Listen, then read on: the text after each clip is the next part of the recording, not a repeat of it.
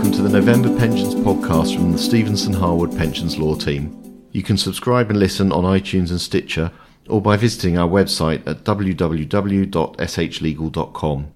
I'm Graham Wrightson, a partner in the pensions team, and I have with me Julia Ward, our professional support lawyer.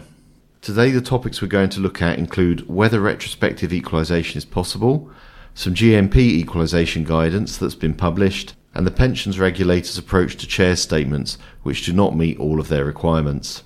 Firstly, however, Julia will take a look at the recent Pension Schemes Bill. Thanks, Graham. The Pension Schemes Bill was published in October.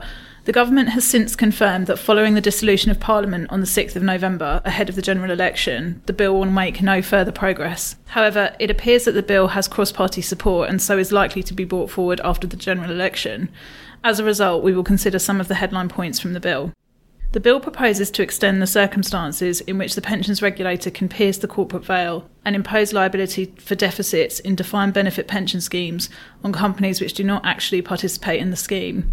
The regulator currently has the power to do this in certain circumstances by issuing a contribution notice. The bill adds an additional two grounds to when a contribution notice can be imposed.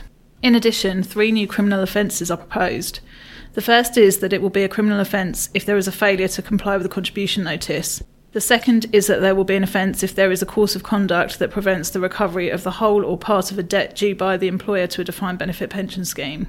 Finally, it will be a criminal offence if there is an act that detrimentally affects in a material way the likelihood of scheme benefits being received.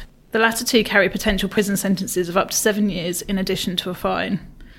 Certain actions will also now attract fines of up to a million pounds, including failing to notify the regulator of events that legislation prescribes should be notified, or knowingly or recklessly providing the regulator or a trustee with false or misleading information in certain circumstances. The bill also makes changes in other areas, including imposing additional requirements on trustees of defined benefit pension schemes with regards to funding and investment strategy. It also provides a framework for collective money purchase pension schemes and for the introduction of pension dashboards. Thanks, Julia. The next topic we want to cover is retrospective equalisation and whether or not it's possible.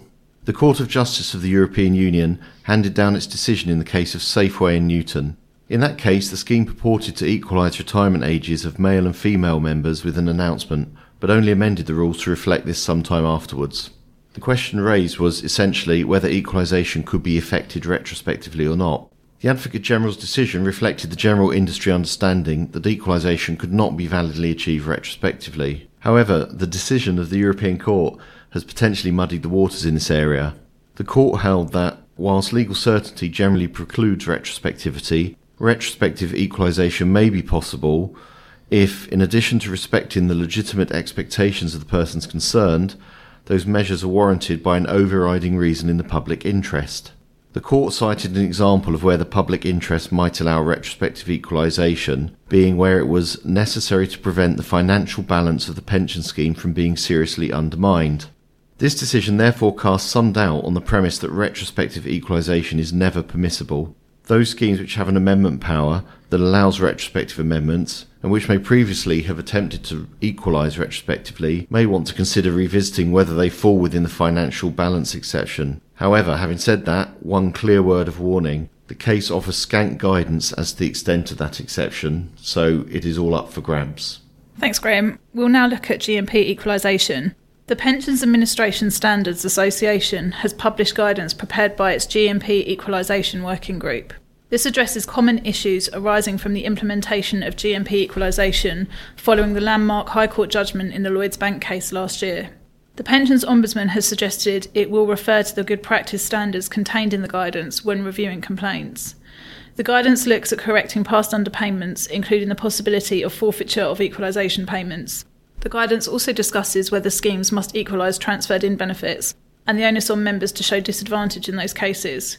We expect to have more clarity on this point following the upcoming High Court hearing in the Lloyds Bank case in spring 2020, which is expected to consider the liability of transferring schemes. And for our final topic, we'll look at chair statements that do not meet all of the pension regulator's requirements. The regulator has released an intervention report on its enforcement activity concerning two master trust schemes. The regulator had imposed the maximum penalty of £2,000 against the professional trustee of each scheme for failing to issue an annual chair statement that met all of TPR's requirements. Each scheme appealed to the first tier tribunal for reconsideration of the penalty notices. The tribunal upheld the maximum penalty imposed on one of the schemes, but was more lenient than TPR on the other. In respect to the latter scheme, TPR had determined that the relevant chair statement breached three of the seven key requirements. Conversely, the tribunal found that only one of the key requirements had been breached, and that that breach was minor in nature. While there may have been deficiencies in meeting the other two requirements, the tribunal found that the trustee's conduct had to be assessed against the standards communicated by TPR at the relevant time.